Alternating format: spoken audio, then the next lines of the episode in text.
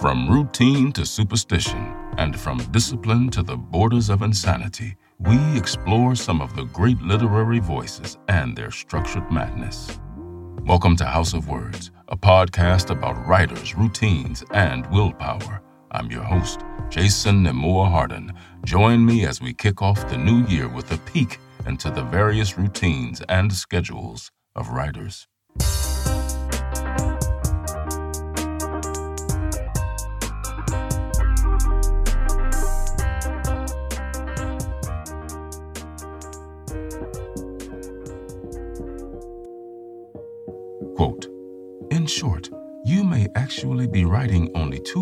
hours a day, but your mind, in one way or another, is working on it 24 hours a day. Yes, while you sleep, but only if some sort of draft or earlier version exists. Until it exists, writing has not really begun. A statement made by John McPhee.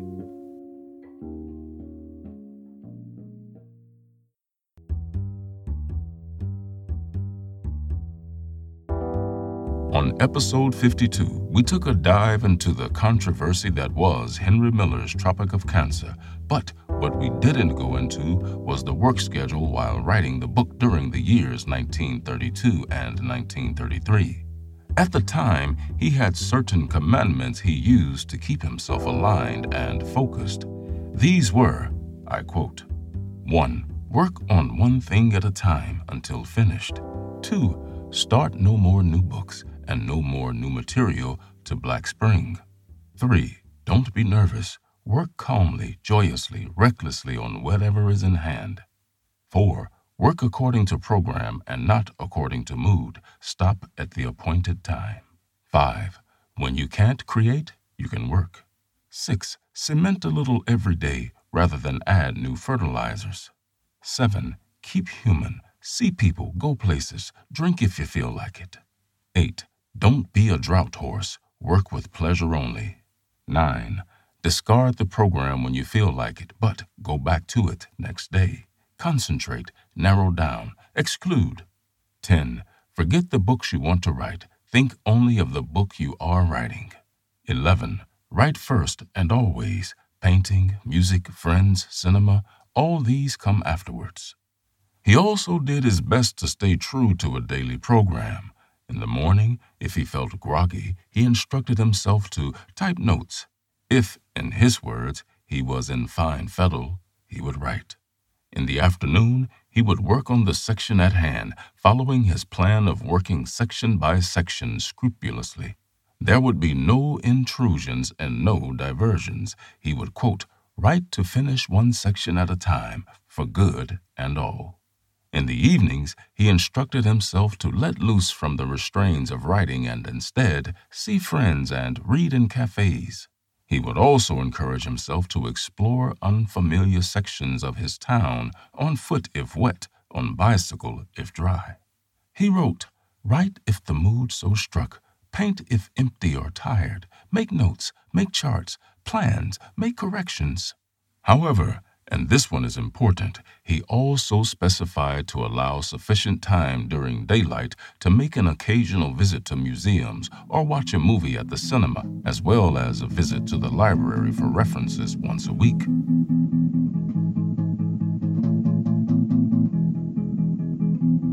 Now, let's take a leap over to the world of comics, where we can learn a little bit more about how the legendary Alan Moore plots his stories. Moore explained in an interview that when he first began writing comic book scripts, he lived in a state of terror that he would on some occasion get to the end of a story and not have an ending for it, or that the ending wouldn't be a satisfactory one. For this reason, from the get go, he would plot his stories out almost to the finest and most minute detail. If he was plotting a 24 page Swamp Thing story, he would first start off with a rough idea of where he wanted the story to go in his head. He would have vague ideas of what would make a good opening scene, a good closing scene, and a few muddy bits in the middle. Then he'd write the numbers 1 to 24 down the side of a page, and he would write down a one line description of what would be happening on each page. This structure would grow to the point of mania with his unfinished graphic novel, Big Numbers. Big Numbers was plotted in its entirety as a projected 12 issue series on one A1 sheet of paper, which he felt was frightening. A1 is scary, he would say. It's the largest size. He divided the sheet of paper along the top into 12 columns then along the side into close to 48 different rows across which the names of all the characters were written. In essence, it became a grid from where he could tell what each of the characters would be doing in each issue. Now, after working on it for a while, it would soon be all filled with tiny writing, which, according to him, looked like the work of a mental patient. It was like migraine made visible, it was really scary, he said, and added that he mainly did it to frighten other writers, including Neil Gaiman, whose face drained of color when he saw the towering work of madness he had orchestrated.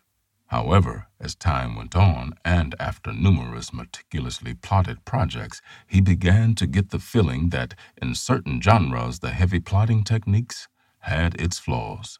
Sure, if you're writing something like a crime story or a whodunit, a tight plot is very important, even necessary in most cases.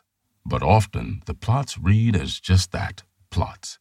They didn't make for interesting stories. He didn't feel himself pulled in by any of the characters because they merely seemed to be there in order to push the plot further, not telling an interesting story. He did not want to make the same mistake. The risks connected with taking stories to different places and leaving the heavy plotting behind naturally came with the confidence of experience as well. The longer he's worked on stories, the more he'd felt entitled to deviate and follow his gut instinct, which has paid off more often than not.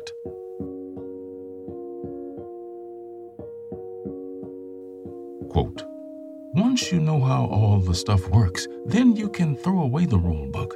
You can just throw away the manual and then sort of just do it. You know, improv. Well said, Alan Moore.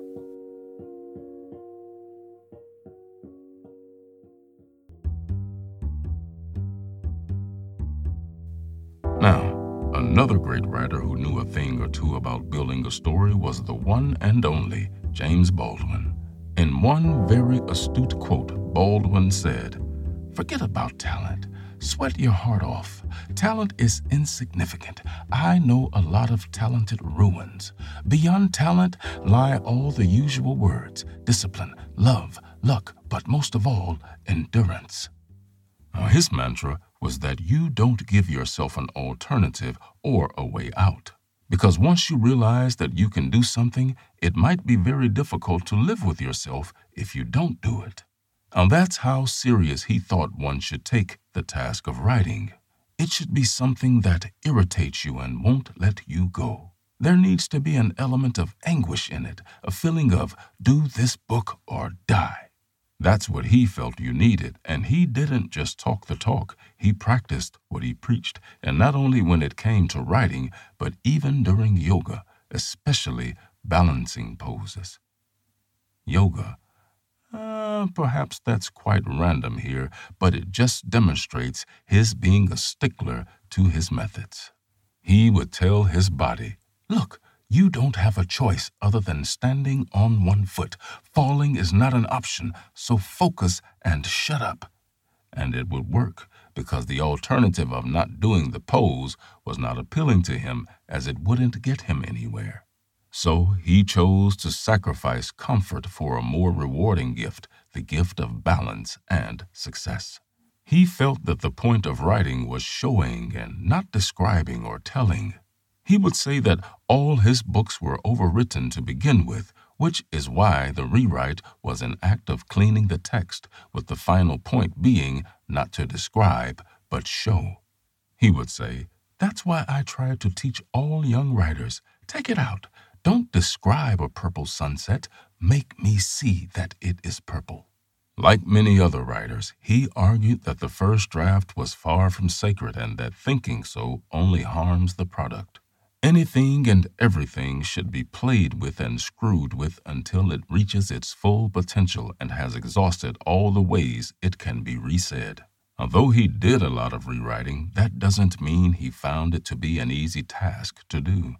It was very painful, but its importance outweighed the pain.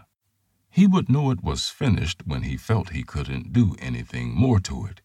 He also accepted that it would never exactly turn out the way he wanted it to either. The goal of writing was not to make the perfect piece, but rather discover corners of yourself that you ignore. By writing and rewriting and working on a piece, he found how much he learned and, in particular, how little he knew. Again, that is not to say that any of this comes easy. Having to strip yourself of all disguises, even those you didn't know you were wearing, is not an easy feat. But in order to write the truth, or, how Baldwin put it, to write a sentence as clean as bone, it was a necessity and ultimately the goal. According to Mr. Baldwin, sticking to the aforementioned disciplines results in the discovery of wonders and treasures that exist inside you.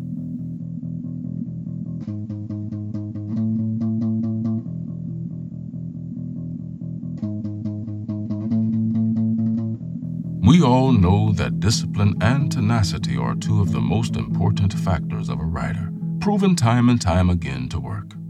Now let's take a look at the late great Aldous Huxley, who was known to start his day early.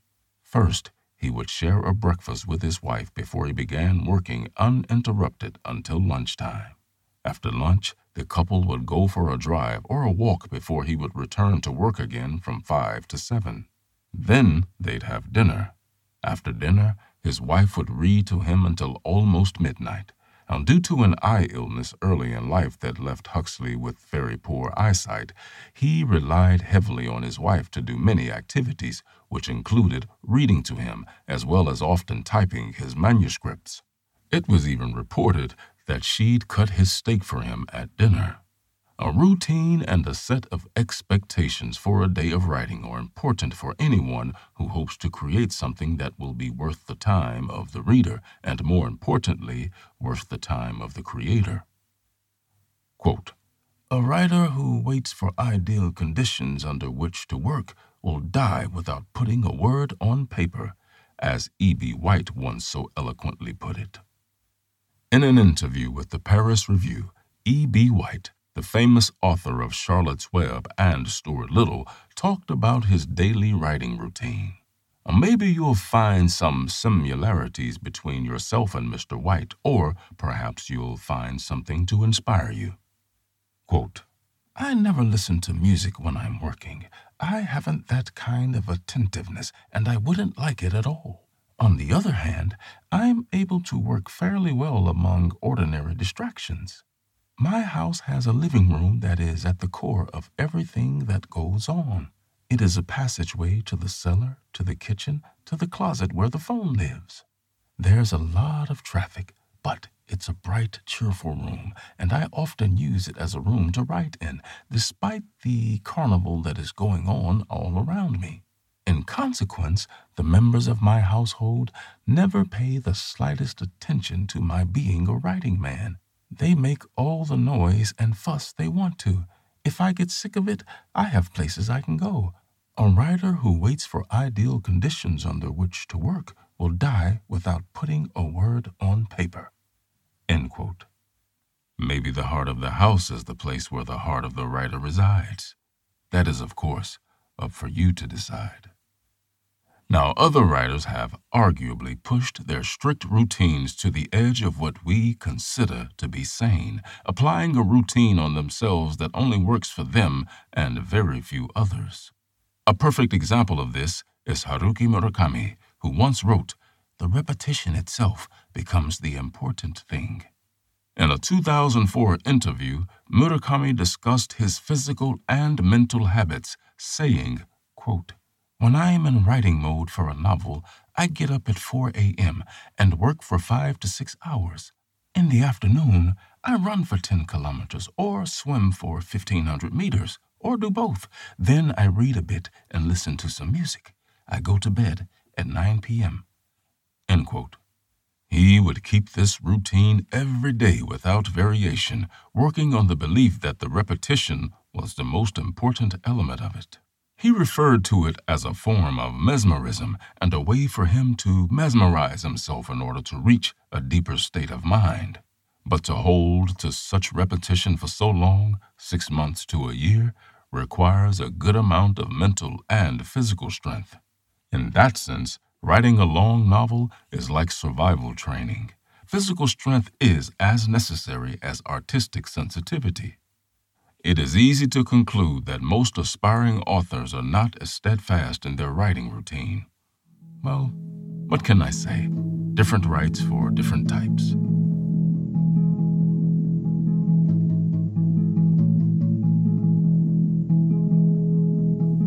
Even well renowned writers are curious to how other writers create their oeuvres.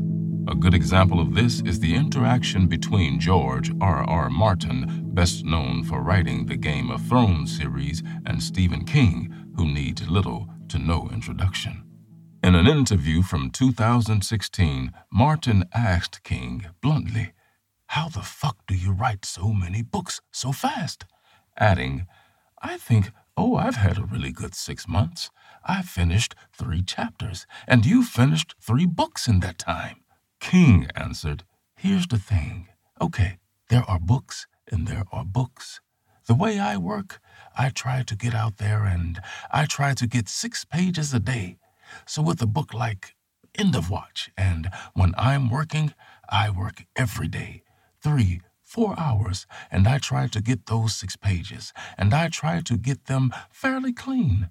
So if the manuscript is, let's say, 360 pages long, that's basically two months' work. But that's assuming it goes well. Martin followed up asking, And you do hit six pages a day? King replied that he usually does. Martin then asked, You don't ever have a day where you sit down there and it's like constipation? And you write a sentence and you hate the sentence, and you check your email and you wonder if you had any talent after all, and maybe you should have been a plumber. You don't have days like that? King then answered, No, I mean, there's real life. I could be working away and something comes up and you have to get up. But mostly I try to get the six pages in. Now, just in case you are interested in getting more familiar with Stephen King's routine, I would advise you to check out episode 7 of House of Words, where we go deep into the circumstances surrounding King and his novel Pet Sematary. However, if you wish to know some of his routines later on in his career, in his sober days, I should add, well, they go as such. And I quote I have a glass of water or a cup of tea there's a certain time I sit down, from 8 to 8:30, somewhere within that half hour every morning. I have my vitamin pill and my music. Sit in the same seat, and the papers are all arranged in the same places. The cumulative purpose of doing these things the same way every day seems to be a way of saying to the mind, you're going to be dreaming soon.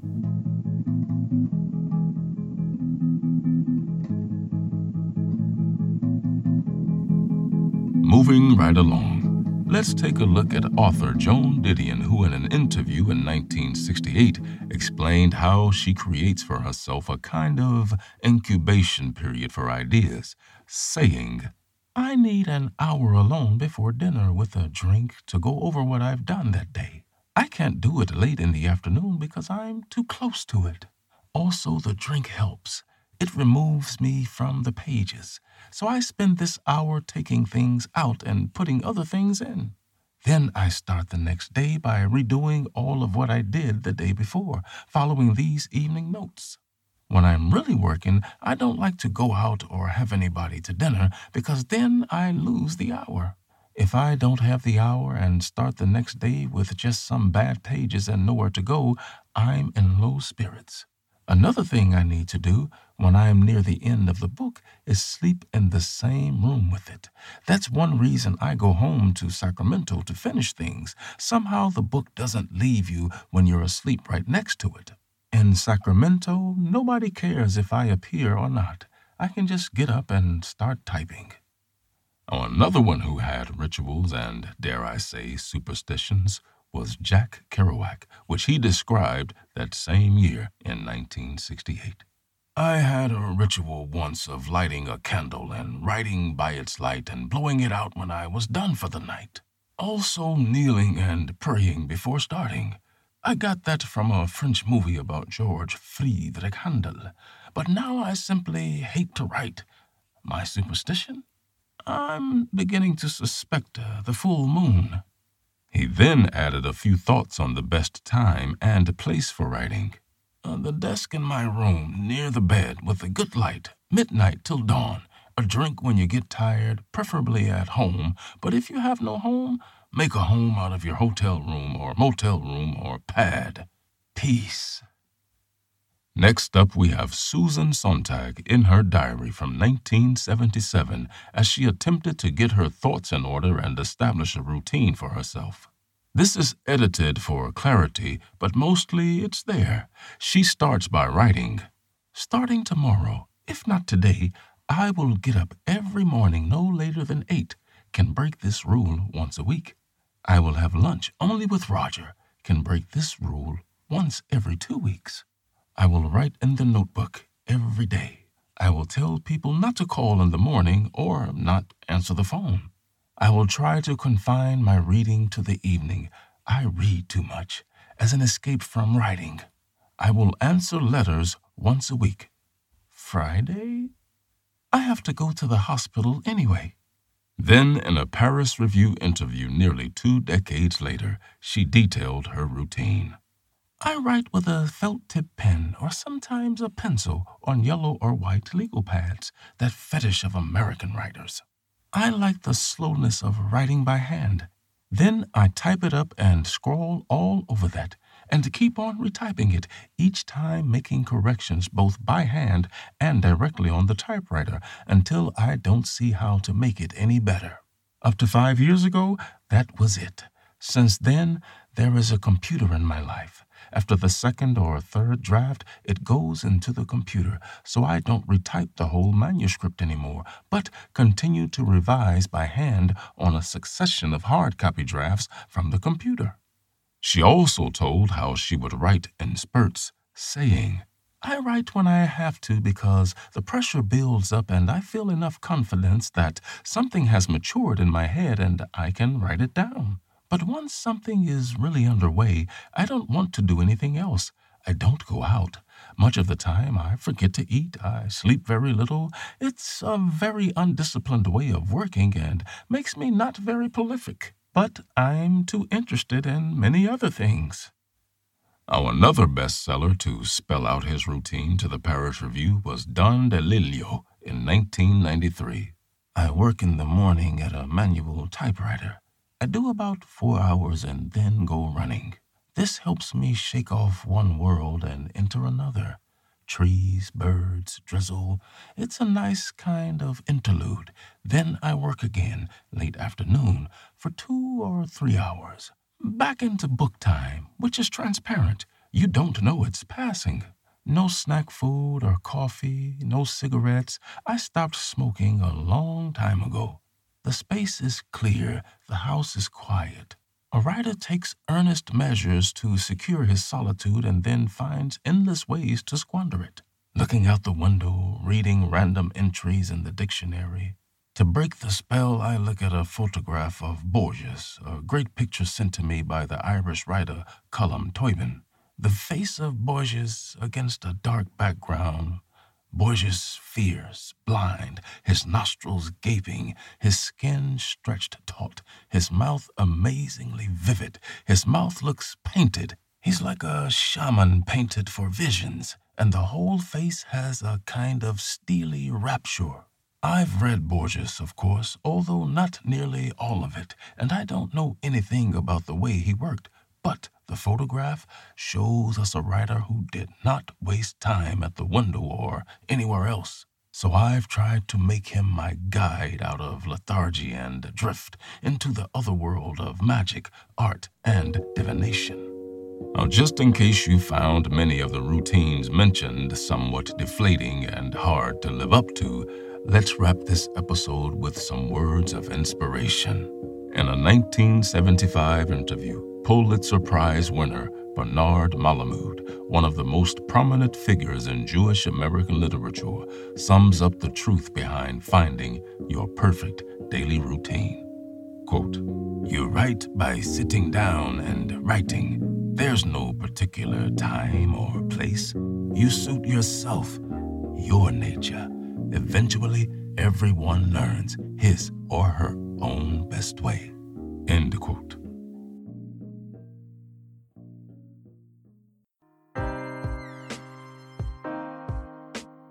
Thank you for listening. I hope you've enjoyed this episode and will spread the word about the podcast. Once again, I have been your host, Jason Nemor Harden. We here at House of Words ask that you please consider helping to make this show easier to produce and more frequent by contributing on our Patreon page at patreon.com slash House of Words or paypal.me slash House of Words Podcast. Alternatively, you can subscribe and encourage others to subscribe to our YouTube page at House of Words Podcast. Every little bit helps more than you might think. And with that, the year is already on the move, and we are still in January. So we'll say Happy New Year. Until next time, keep turning those pages.